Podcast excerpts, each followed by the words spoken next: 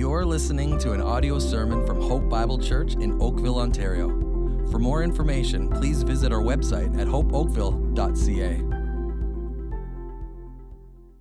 Again, Acts chapter 8, and as we get there, there's a verse that has been on my study desk for many, many years now. This has been, actually it was a gift to me from some people in our church many years ago, and it's something that has, again, been very, very precious to me. So when I'm sitting down, preparing a message, sitting down, just facing the day, it's a verse I will often pray and has been, again, particularly powerful to me. So Psalm 43, verses 8 and verse 10, "Let the morning bring me word of your unfailing love, for I've put my trust in you." And I love where it says, show me the way. It's right to be highlighted. Show me the way I should go. For to you I lift up my soul. Teach me to do your will, for you are my God. Let your good spirit lead me on level ground. Now look at this psalmist praying for the supernatural guidance, which is our theme today from our text. Supernatural guidance. Notice, show me, and then notice, teach me, and notice, lead me. He's so transparent, and he's not saying, "Hey God, this is what I want to do. Would you bless it?" No, he's like, "God, you show me what you want me to do. You teach me your will." Often we come to God and we're like, "Well, God, here's my will, and I'm hoping that you'll kind of come alongside and put your stamp on it." No. He's like, "Teach me your will." At the end of the day, Holy Spirit, you lead me, lead me. This is such an important prayer. By the way, if you want 2020 to look different than it has in the past, I commend, pray this prayer daily, if not several times a week. Your year is going to look different. You sincerely come and you pray like the heart of the psalmist, your year is going to look different. So on this theme this week, supernatural guidance, something that's so clear, lead us, Holy Spirit. I had a dear sister in Christ. She came up to me just before the prayer meeting. God was burdening her, and she begins to explain again her expectation for God's Spirit to lead. And she says, Psalm 143, verse 8, it's meant so much. I'm like, what psalm? What psalm? What verse? And she's like, Psalm 143, verse 8. I said, no way. That's awesome, because that's going to be what my introduction is for this weekend. And in that moment, and she was encouraged, I was so encouraged. She explained to me the part of this verse that meant so much to her, but for me in a small way right there, that's like the Lord saying, yep, man, you're on the right track. I'm moving in this church. There's many people being led in this way, because listen, church, we don't stand a chance apart from the supernatural guiding and power of the Holy Spirit leading us. Amen? Amen? We don't stand a chance, and I need you to be involved with me today, okay? Like third service, it gets tiring, so the energy of the service helps a lot, all right? It helps a lot. I love you all so much. I really, really do. I'm excited we get to do this together. And we're going to see this as a component of the early church today in Acts chapter 8. They were so massively dependent, and the extraordinary things they saw as the Holy Spirit led the church supernaturally. Of course, we are no different. We're going to examine how the Lord is leading them supernaturally. We're going to unpack it and then say, God, do that in our lives. Do that in our lives. Now, today, this isn't a time where I preach and you sit and listen, take a couple notes, and then go home and nothing changes. Well, I pray in Jesus' name that doesn't happen today, okay? I pray in Jesus' name today. This is like all of us together committed here in this church, that we are listening and engaged and desirous to actually see the Lord do what he says he can do and will do through willing participants who want to be filled by his Spirit. So I'm just, again, coming at this in a bold sense to say, I'm not here to go through the motions, okay? I'm not preaching this again, preaching my heart out for a third time just to kind of get through this and go have lunch. That's not what I'm here for. I'm here to see all of us filled and led and transformed by the Spirit of God, okay? And I'm praying, amen, amen, love that, amen. I love a clapping church. It's so good, all right? You can do that wherever you want, okay? And together we will see, again, what only God can do. Go, Lord, go, Lord. So Acts chapter 8, verse 26. I remind you, Philip has been so powerfully used. He preaches the good news in Samaria. Like revival breaks out around him. There's joy taking over the city, because that's what Jesus does. Gives us joy in the midst of all circumstances of life. It's hard and painful, and the joy that comes. And the gospel is moving in extraordinary ways. But of course, the Lord's not done with this gospel. Verse 26. Now an angel of the Lord said to Philip, "Rise and go toward the south to the road that goes down from Jerusalem to Gaza. This is a desert place." And he rose and went. And there was an Ethiopian, a eunuch, a court official of Candace, the queen of the Ethiopians, who was in charge of all her treasure. He had come to Jerusalem to worship and was returning, seated in his chariot, and he was reading the prophet Isaiah, and the Spirit said to Philip, this is amazing, go over and join this chariot. So Philip ran to him and heard him reading Isaiah the prophet and asked, do you understand what you are reading? Okay, so what we're doing today, God is supernaturally guiding his early church. We want that to happen to us, so we're going to take the outline and use it as a prayer, and this takes us to point number one, okay? Here's our prayer. Oh Lord, would you guide us to supernatural appointments? God, would you guide us to supernatural appointments? Now, isn't it, I hope you know what I'm talking about when I say this, isn't it spiritually thrilling and exhilarating when you know that God has led you to specific people at specific times to have specific conversations that is no way that you made that happen? You know what I'm talking about? Like when you are supernaturally appointed to talk to specific people in a time and you come away from that and you're like, that was so the Lord. Like, there's no way that was of me. So I look back upon my journey in Christ and I could come up with several dozen examples like that. I was praying about it this week and I thought of one that came to mind. I was 22 years old. I wasn't yet saved in Christ, but I was God was working in my heart. Seeds were being planted. It was in this unique time of my journey and testimony where I graduated university. I was in business initially on an entry-level sales position. I really didn't know what life was going to bring. I was just trying to earn a paycheck and go through. It's a very brief time, but it was in this season, and I found myself at a business call with a company in Toronto. It was actually called Jane's Family Foods. And you might know they make great chicken and meat and stuff like that in the stores, whatever.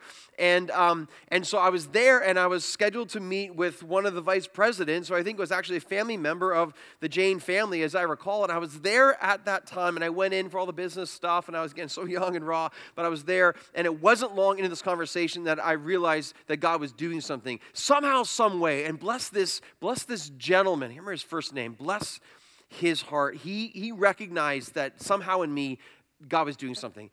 And what happened, like 10 minutes into the meeting, all the business kind of went to the side, and all of a sudden, he took the next hour, and he massively encouraged me in the gospel, in Jesus Christ, and what it means to follow him. And like I sat there, and I could remember the desk. I could remember the feeling I had of being absolutely exhilarated that this was happening. And at one point I'm like, am I going to get fired for doing this? You know what I mean? It's like, wait, you started the conversation, not me. You know what I mean? That kind of thing. And I remember being there, and then an hour was passed. We talked about the Lord the whole time. It was so encouraging. I remember walking back to my car and sat down, and I was stunned. Like I was just, because for me as a young man, who again, I wasn't yet saved. I was moving so close, but I remember like this God is real. Like that, there's no way that was of me. There's no way. The Lord is working, and you're aware of these things, and you get a sense. And I was so overwhelmed with the understanding. Supernatural things happen. It's so humbling, so beautiful, so awesome. It's the supernatural leading of the Lord that whether it's happening to you or from you, we're so massively encouraged in the process. This is what's going on in the Bible here today as well. Look at verse 26. Here we have Philip again, a man on fire with the Holy Spirit, by the way. There's no question. He had seen revival break out through his preaching in Samaria. God gives him his next mission now. Now, certainly, Kate, grace is on Philip, right? He can't take credit for what's happening. It's God's grace. But here's what we do know. God is looking for willing vessels. God is looking to use people who are faithful and available to him. In Acts chapter 6, it tells us regarding Philip and some of the other leaders mentioned there that he had a good reputation, he was full of the Holy Spirit, and he was full of wisdom as well. So obviously here, Philip was a man who was pursuing godliness, he had tremendous faith, and he was ready to be powerfully used. Let me stop there just for a second, okay? That's a lot. That's a lot right there I just said. Philip was ready to be powerful. He was open and hungry. Question, are you? Like, in all honesty right now, the Lord is looking for people to fill and use. The reality is that there's many times we're not even putting ourselves in a position to be used and available because we're so preoccupied with the world around us and our selfish desires. we're not pursuing godliness and we're not pursuing Christ. And no wonder then we're not seeing supernatural activity happen through our lives. But see, Philip was. And in verse 26, notice an angel, amazing, says to Philip, rise and go towards the south. Now look at verse 27. Notice what it says. And he rose and he went. Do you see that? Hey, Philip, rise and go. He rose and went. It wasn't, hey, Philip, go to the south. And he's like, well, just a second. Let me check my schedule. Or wait, just a second. I want to see if I kind of feel, well, you know, I'm kind of tired. I'm going to take a break. Oh, I'm not sure if I want to do that. There's none of that. There's none of that. No hesitation, no excuses, no rationalization. It was he rose and he went upon the command again of what the Lord wanted him to do. So watch this. Okay, watch this. Ready? With supernatural guidance, we see immediate obedience. That's the key. Supernatural guidance leads to immediate obedience. That is so beautiful. So Philip's life, now I've never studied Philip in this amount of detail before. Philip's life, he is raising the flag of his life, and he just says, Holy Spirit, you blow the wind. I will go wherever you want me to go. That's what he's doing. That's an incredibly faith-filled way to live. You raise the flag, and it's nice and firm and ready for the wind to hit it, and the wind of the Holy Spirit comes along, and he directs you exactly where he wants you to go. This is the life of Philip, and one of the reasons, again, that he's being so powerfully used. Like he's just like Psalm 143, verse 8 and 10. He's right. Show me the way. Teach me, Lord. Let your good spirit lead me on level ground. I'll hoist the sails. And now you, Holy Spirit, you direct me in the direction that you would have for my life. Notice the Bible mentions in verse 26, it mentions the road he was to go on was a desert place. Why does it mention that? Why is that detail important? Why is that even there? Here's why. Because it's the road less traveled. There were two specific roads to go down to Gaza in this direction. One was common, one was less common. One would have been, you know, a road of fruitfulness, you can say. One was a road to a barren place and a barren road. Notice God leads him down the place that is barren, the road that is barren.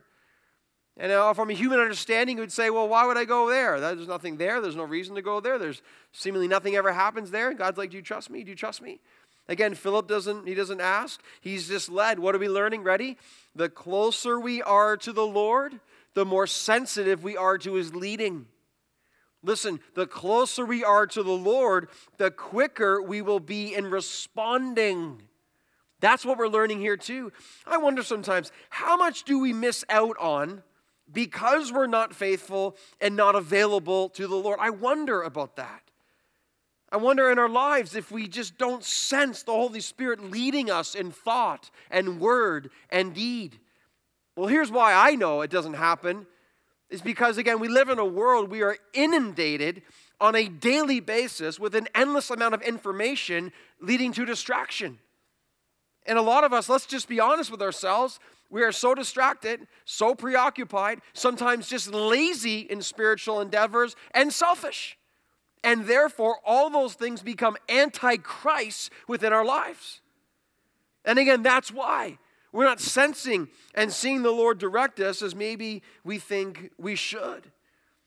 Again, so the Lord led Philip to a barren place. Here's a good question, eh? God says, I want you to go down in this direction. And it's not the place that's sought after. It's a barren place. It's a desert place. Very few go there. No one really wants to go there. My question for all of us, I'll be first, is that am I willing to go? Am I willing to go to the barren place? You know, the place that's uncomfortable.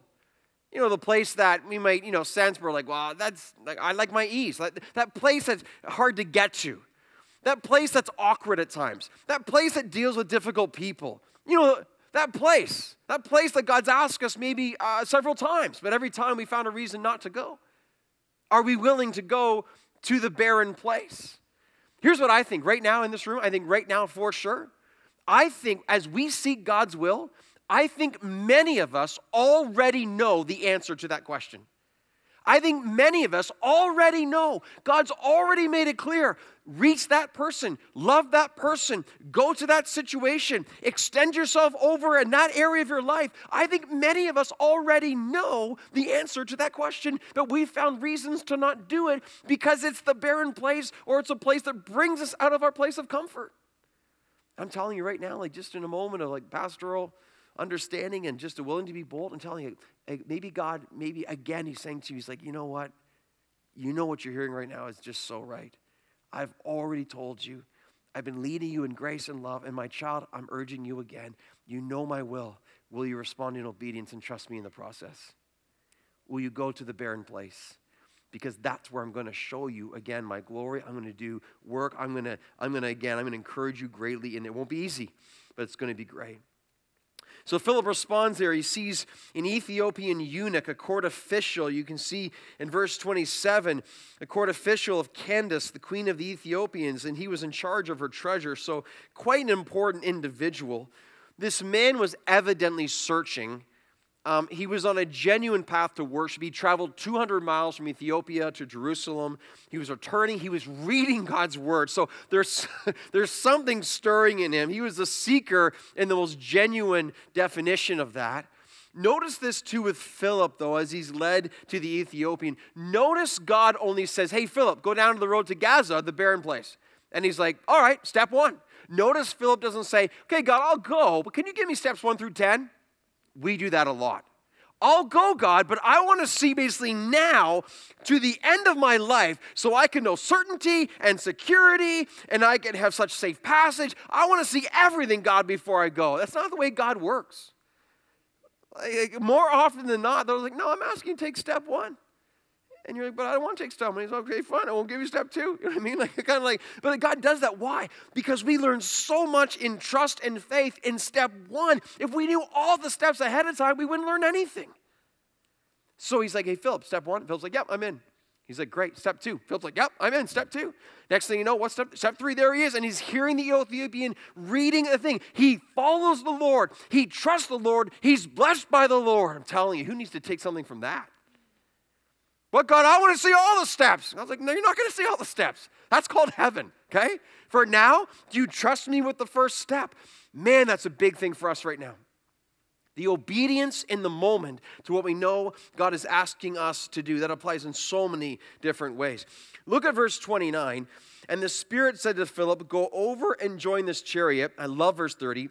So Philip ran to him and heard him reading Isaiah the prophet, and he asked. Now, I love that the Bible tells us that Philip ran.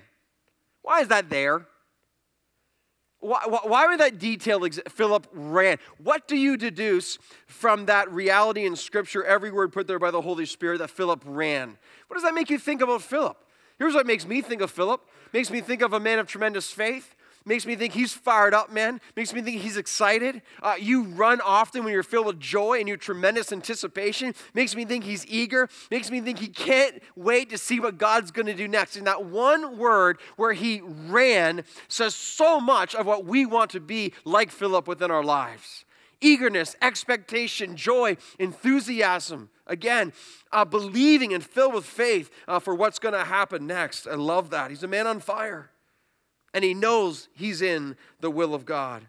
He hears him reading Scripture. And at that moment, Philip knows what he needs to do. I mean, Philip must be so fired up right there when he comes next to the chariot and he hears him reading Isaiah 53 of all passages. He's so encouraged. Why? Ready? He's so encouraged because there's nothing like knowing you're in the center of God's will. There's nothing so satisfying than knowing you're in the center of God's will.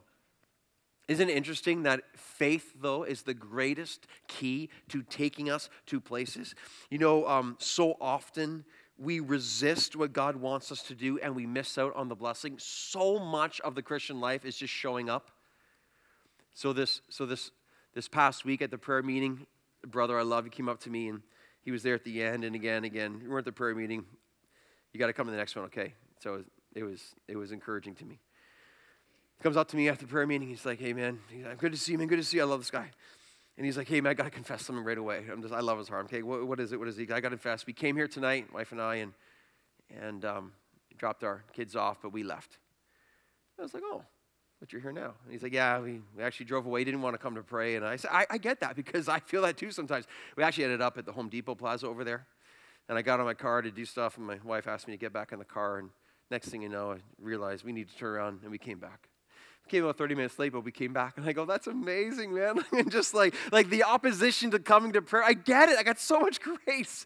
I mean, it's just so difficult. I heard multiple stories that night of people who were in such a battle to get here. But he says to me, he goes, but listen, do you think I'm glad that I showed up? And I'm like, I know you are, bro. I know you are, right? And he was. And the battle that goes on is so much of life is showing up. We take the easy path. We just neglect. We don't do what God's called us to do. And we miss out on what God would have used us to do in the process. Coincidentally, this week, I was listening to a podcast, John Stone Street, called Breakpoint.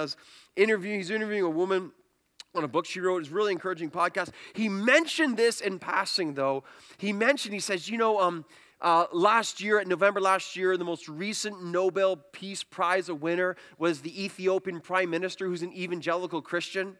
And he says that, and he goes, and that all began in Acts chapter 8. That got my attention. I've been studying it all week. In Acts chapter 8, again, with Philip, with the Ethiopian eunuch, and share the gospel with him. And the Ethiopian gives his life to Christ and takes the gospel back to Ethiopia, which was the start of the spread of the genuine gospel in that country, which in some form, in some way, has carried all the way over 2 millennia for the evangelical prime minister today, who just received the Nobel Peace Prize award winner because of his work and his faith in the Lord Jesus Christ as an active, again, form of his leadership. And I'm like, that's so encouraging. Aren't you encouraged by that? I'm so encouraged. Amen. Amen. I'm listening. I'm like, that wasn't coincidence. Write that down for the sermon. You know what I'm saying? I'm like, that is awesome. That is awesome. And to be aware of that and to know that and be so encouraged by that. Listen. All that to say this. So often we have no idea how much God has in store for us. We don't know the next person we're going to witness to. We don't know the impact that will bring.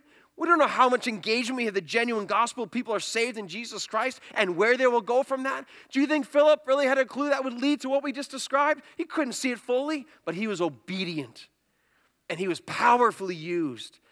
See, loved ones, all that to say this, we must pray for supernatural appointments and anticipate them and then be obedient to them.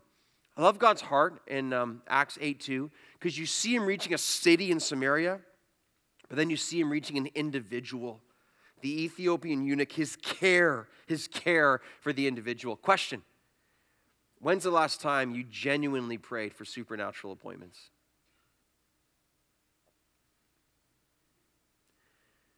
Like, when's the last time we genuinely prayed and were anticipating supernatural appointments upon our life? You know, in our world, there's a lot of hostility towards the gospel in our nation right now. But listen, there's a lot of hurting people. Like within the darkness, what happens is when you remove God from the equation, the darkness and the desperation intensifies. The media won't report the negative sides of rejecting God, but the side effects are immense. And the loneliness and the despair and the depression and the discouragement and the purposelessness, it's all around. There's so many people searching. So for all the hostility, there's a whole nother group of people that are desperately and dying to hear a message of hope that is found only in Jesus Christ. And as pastor right now here in this setting, I want to sincerely challenge you right now for anyone who is committed as a person who attends Hope Bible Church, okay? So here's what happens. Been here almost 16 years now in ministry, 20 years. I've seen it over and over again. People come into the church. God works genuinely often in that setting. They get encouraged. They're excited. What happens is, though, Satan seeks to pick off anyone he can. And it starts small. They miss a weekend. They don't show up to gather time here at the church. They miss their small group, home group. They kind of let go of accountability, and 1 week becomes a month. And once you disconnect and the accountability stops and there's not the conversation community, month becomes 6 months, and 6 months becomes a year, and so on. We've seen over and over and over again. My plea for you right now, who can you think of in your life right now? And especially if they have been formally connected to you in a spiritual sense or to this church, who can you reach out to and love again with Christ to draw them back in to the center of where love and you know and ultimately they know they need to be? Who is the Lord bringing to mind? I've seen this happen in my life in the last 10 days in just amazing supernatural ways. and praying it has a glorious, again, end of someone drifting and brought back to the center where God can fill and bless and use. But I'm asking you, if we all do that together, if all of us seek to love and bring back one sheep again that we can think of again, this church would be entirely changed again. It'd be entirely changed again. Like, again, I'm asking you to take this so seriously. I'm asking you to feel the burden of the Lord himself that he would place upon you, not put on someone else, not put on Pastor Robbie, not put on elders, not put on some leader over there, but all of us together collectively. God, would you burden us with a soul that we would be used to love? And some of you are sitting here right now because someone did that for your life recently. You're here right now because someone loved you and cared for you. It's just, it's the way it goes. It's beautiful. It's what the enemy is so afraid of. Again, I'll just say one more time, man, if we all choose to do that, this church changes. It changes. God, lead us to supernatural appointments. For what purpose? Number two, ready? To have supernatural conversations. That's why. See what happens? So God gives us supernatural appointments that he might give us supernatural conversations. So look at verse 30. Verse 30, it says, so Philip runs to hear him reading Isaiah the prophet and asks him, do you understand what you are reading? And he said, how can I unless someone guides me? And he invited Philip to come up and sit with him. Now the passage of scripture that he was reading just happened to be, that's my insert there, just happened to be from Isaiah 53. Like a sheep he was led to the slaughter, like a lamb before its shearer is silent. So he opens not his mouth. In his humiliation, justice was denied him. Who can describe his generation? For his life is taken away from the earth. And the eunuch said to Philip, about whom, I ask you, does the prophet say this? About himself or about someone else? Then Philip opened his mouth. This is so wonderful. And beginning with this scripture, he told him the good news about Jesus. So, reading scripture out loud like this, like the Ethiopians doing in ancient times, was very common. It's very common to read scripture out loud. Philip hears, he says, hey, do you know what you're reading? And then he responds famously, he says, how can I unless someone guides me? Isn't that beautiful? Like, many people are seeking to be guided scripturally with truth, discipleship, just looking for people to help. I think about this. I think about all the words we use on a daily basis. All the texts we type, endless amount of text, all the content we espouse online, and yet most of it, in some cases all of it, is empty of spiritual or eternal conversations. But here's the Ethiopian eunuch, and he's saying, how can I understand if no one guides me? See what God does? He supernaturally guides us to supernaturally help us to guide others. Hey, Philip, go here. I'm guiding you, Philip. Why? Because I want you to guide someone else. I'm going to use you as my vessel to guide someone in the gospel of Jesus Christ that they might be saved. Hey, Philip, you want to be used? Yep. Step one, go. Step two, go here. Step three, now guide this person in the life-saving message of Jesus Christ. He guides us, loved ones, to use us to guide others. He gives us supernatural appointments to give us supernatural conversations, right? So he doesn't lead us supernaturally to an appointment that we just talk about the weather and sports. He leads us ultimately to have supernatural conversations with others about Jesus Christ and again, and his gospel. So this wonderful story in Acts 8, Philip is invited to sit down with the Ethiopian in his chariot. Just picture that.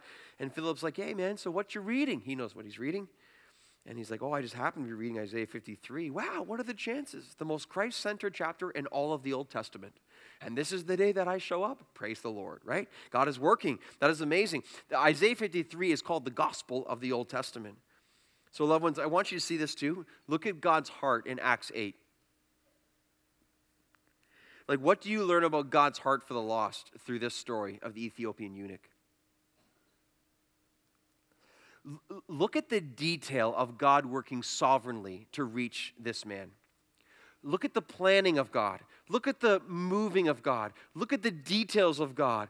Look at the leading of God. Look at the love of God. Look at all that he's orchestrating to cause this event to happen at this time, to love upon this one individual, to see this man saved from death to life. That's our God. And he's doing that then, and he's doing that now. All over this world today, God is intimately, individually. Every baptism we heard this weekend is a story of God sovereignly, intimately saving a life in his time, in his way. It's beautiful. And he's still doing it. And he wants to use us in the process. Reminds me of the verse from 2 Chronicles 16, famous verse, is beautiful. For the eyes of the Lord run to and fro throughout the whole earth. I love that. God's searching. He's searching this room right now. He's searching. He's going up every aisle, down every row. He's every individual. Can I use you? Can I use you? To do what? To do what? To give strong support to those whose hearts is blameless towards him. He's looking to use individuals in the building of his church. See, Jesus Christ guaranteed to build his church, and nothing, no one, not the gates of hell is going to stop him. So that being a fact, lives are being changed. Do you want to be used in the process? That's really what it comes down to. Yes, please.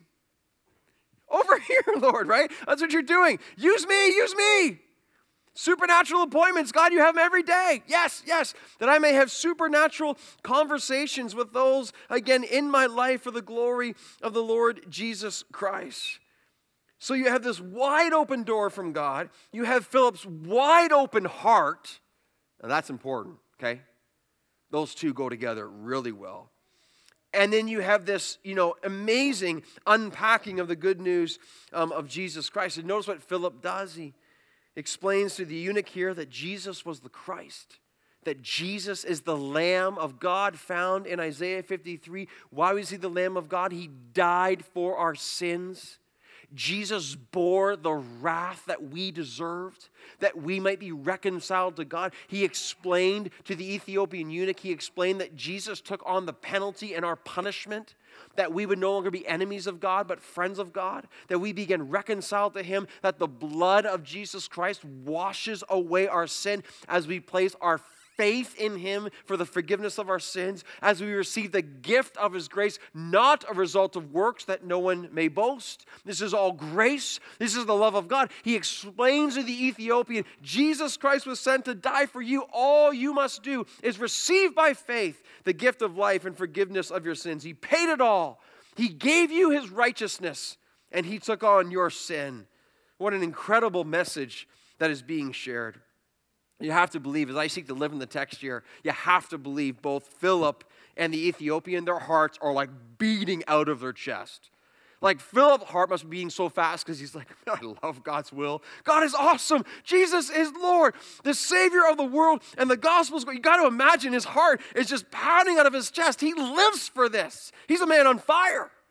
And then there's the Ethiopian eunuch. His heart must be beating out of his chest because literally in this moment, his heart, he's getting a heart transplant. Like he's going from death to life. He's getting a heart of stone to a heart of flesh. He's being regenerated in this very moment. He is going from darkness to light, from death to life. He is literally being born again in this moment as this conversation happens. His heart is beating, yes, just a little bit fast. And both of them are there overwhelmed and again. And our biggest challenge, oh Lord, would you give us supernatural appointments that lead to supernatural conversations? I was reading this week a story that was found in Warren Wiersbe's commentary on this, and I was really challenged. I wanted to share it with you. He says in October 1857, Hudson Taylor, again the very famous missionary to China, Hudson Taylor began to minister in Ningpo, China, and he led Mr. Nye to Christ. Mr. Nye was overjoyed. He received the gospel. Like all that do, he was overjoyed with Christ. He wanted to share his faith with others. But he stops and he asks Hudson Taylor, he says, wait, how long have you had this good news in England? And Hudson Taylor kind of pondered that question. He acknowledged that England had the gospel for centuries. And so Mr. Nye kind of looks back a little bit perplexed and he says, my father died seeking the truth. Why didn't you come sooner? And Hudson Taylor really had no answer to that penetrating question. You had this good news for so long? My father died. He was seeking truth. Why didn't you come sooner? Wow. You know, I understand the culture we live in. I feel it every day. I understand the difficulty. I understand the increase and whatever. But the reality is that I imagine that many of our neighbors soon are going to be face-to-face with their Maker, facing all of eternity. And in some form, in some way, I have to imagine that here we are with the gospel of Jesus Christ, and we spend all this time and living right beside them, and in the end, it's kind of like the parable of the rich man and Lazarus. You face Hades or hell itself, and you're just begging anything that the truth might go to those that you love. But I think our neighbors sit there, and they're in some form, some way, say, you had this message the entire time, and you never told me?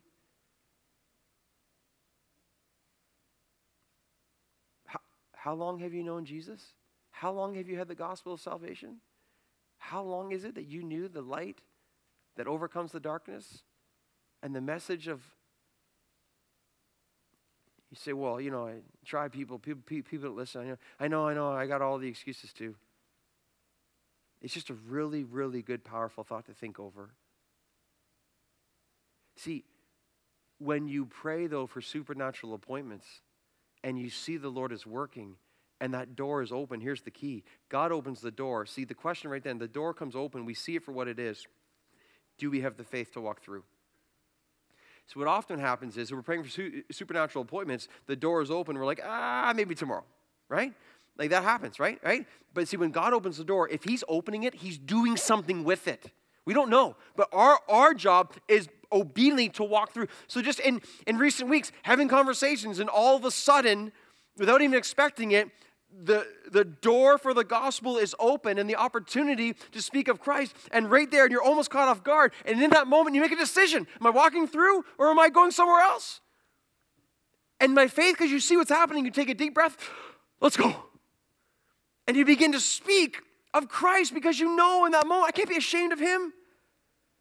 This is what I'm praying for. This is the opportunity. Whether it goes the way you want to, God's the one who's in charge of that. Supernatural appointments to supernatural conversations, but again, be encouraged. Thirdly, this we're praying, it will lead to supernatural transformation. See, in our text, this is what's happening. There's an appointment and a conversation that leads to transformation. Look at verse 36 now. And as they were going along the road, they came to some water, and obviously stuff's happening, and he said, see, here's water. I love this. What prevents me from being baptized? Bless his heart. And he commanded the chariot to stop, and they both went down into the water, Philip and the eunuch, and he baptized him. And when they came up out of the water, the Spirit of the Lord carried Philip away, and the eunuch saw him no more, but went on his way rejoicing. So evidently the Spirit of God is at work undeniably in the eunuch's heart. He has been saved. Philip explained him the gospel. He received Christ. Evidently, Philip also talked to him about baptism on some level. He's like, hey, listen, when you come to Christ in this way, the first step of obedience is to be baptized, again, in the name of Jesus. Like, that's the easiest step to fulfill as a symbol that you've been saved by the Lord Jesus Christ. I mean, evidently, Philip had the conversation because on his own, the eunuch's like, hey, wait, here's water. What prevents me from being baptized? That's a great question. Nothing, as long as you're saved.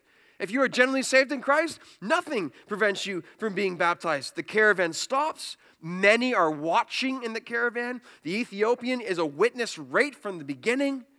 He steps out, and they go down, and he is baptized by Philip. I mean, what an awesome text for our service this weekend. What prevents me from being baptized? Again, if saved, nothing. Let me ask you a question. Are you a believer? Are you a genuine believer in Jesus Christ, and have you yet to be baptized? I want to challenge you that right now, like if you're genuinely saved in Christ and you've yet to be baptized as a believer, this could be your supernatural appointment right now. Like right now. This could be the Lord working in your heart right now. Remember, in the New Testament, there's no such thing as an unbaptized believer. There's no such thing. See, baptism isn't an option for those who feel like it. That's just really bad theology. Actually, Phil Newton read this week. I want to share it with you. It's challenging, but it's good. It's good. We're not afraid to challenge each other. He says baptism is the biblical pattern for declaring your faith before the world. To neglect baptism is to bring into question the reality of your faith. For who is truly saved that is so ashamed of Jesus Christ that he or she refuses to be baptized? That's good. That's good to ponder. You say, well, I don't know if I'd put in that strong language. I think there's a young woman who got baptized in the first service today, and she stood up and she says, I'll paraphrase. I got a real fear of public speaking, but when I realized all that Jesus Christ has done for me and saved me from my sins, the least I can do is stand up here and give him glory. And she did. And she did. And I'm like, you know what I mean? I'm just like, yes, that is so good. That is so true. So again, let me ask you this one more time. Are you a believer in Jesus Christ and you've yet to be baptized for different reasons and different excuses, whatever it might be?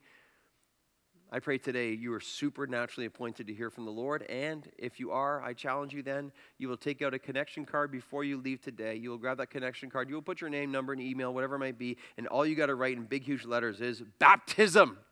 I want to be baptized. Talked to a man at the last service that came up, and he goes, in that moment, Pastor, I was shaking, but I know this is it. I've been put off for way too long. I have to get it done. Sign me up. I'm like, praise the Lord. Okay? Is that you today? Is that you today? Don't wait, man. Get a connections card, put your name, some way to contact you. I promise you, we've been in touch with you this week, and we pray very, very, very soon you'll be in the tank and the next person to give glory to the Lord Jesus Christ. Okay? Again, if you hear another call from the Lord and you again see the open door and walk somewhere else, I'm telling you, that's not good. It's called faith, man. It's called faith. God blesses it. So how encouraging is this passage? The Lord guided Phil to a supernatural appointment, to have a supernatural conversation in order to see supernatural transformation. So just think as we kind of look to respond to this message today. Can you look at your life? Can you thank the Lord for supernatural appointments that he directed your way? Can you thank the Lord for supernatural conversations that you had with different individuals to care for your soul in Jesus' name? And can you thank the Lord for supernatural transformation that you have experienced by the grace and the glory of God? I pray every one of us in some form would be able to thank the Lord for such important things. We're saying this around our church a lot right now. We have 1,000 seats opened up with our first service. We're praying for 1,000 souls to be saved. That only happens with all of us working together to understand the power and the beauty of what God wants to do supernaturally among us. God, use it. God, use it. God, use it. So I'm praying right now, again, there's faith rising, encouragement growing, and expectation is also increasing with it. Come on, Lord, do it. Do it as only you can. Amen? Amen. Amen. Let's pray. So, Lord, I pray my brothers and sisters are joining with me. God, would you grant us supernatural appointments that lead to supernatural conversations that in the end will result in supernatural transformation. So many in our world are so desperately in need of this. I pray you will fill this church in this year as much as you've ever done with power, with love, with joy, with faith, with boldness, with the Holy Spirit of God. Oh, Lord, I ask that you would be moving even now. You would be encouraging, revealing to us, and let us respond to this final song as one that's celebrating your transformation in us. Oh, God, let us respond with joy. Let us respond with faith. Let us respond with a united celebration. We pray this now in Jesus' name. Amen. We can stand together and we can sing.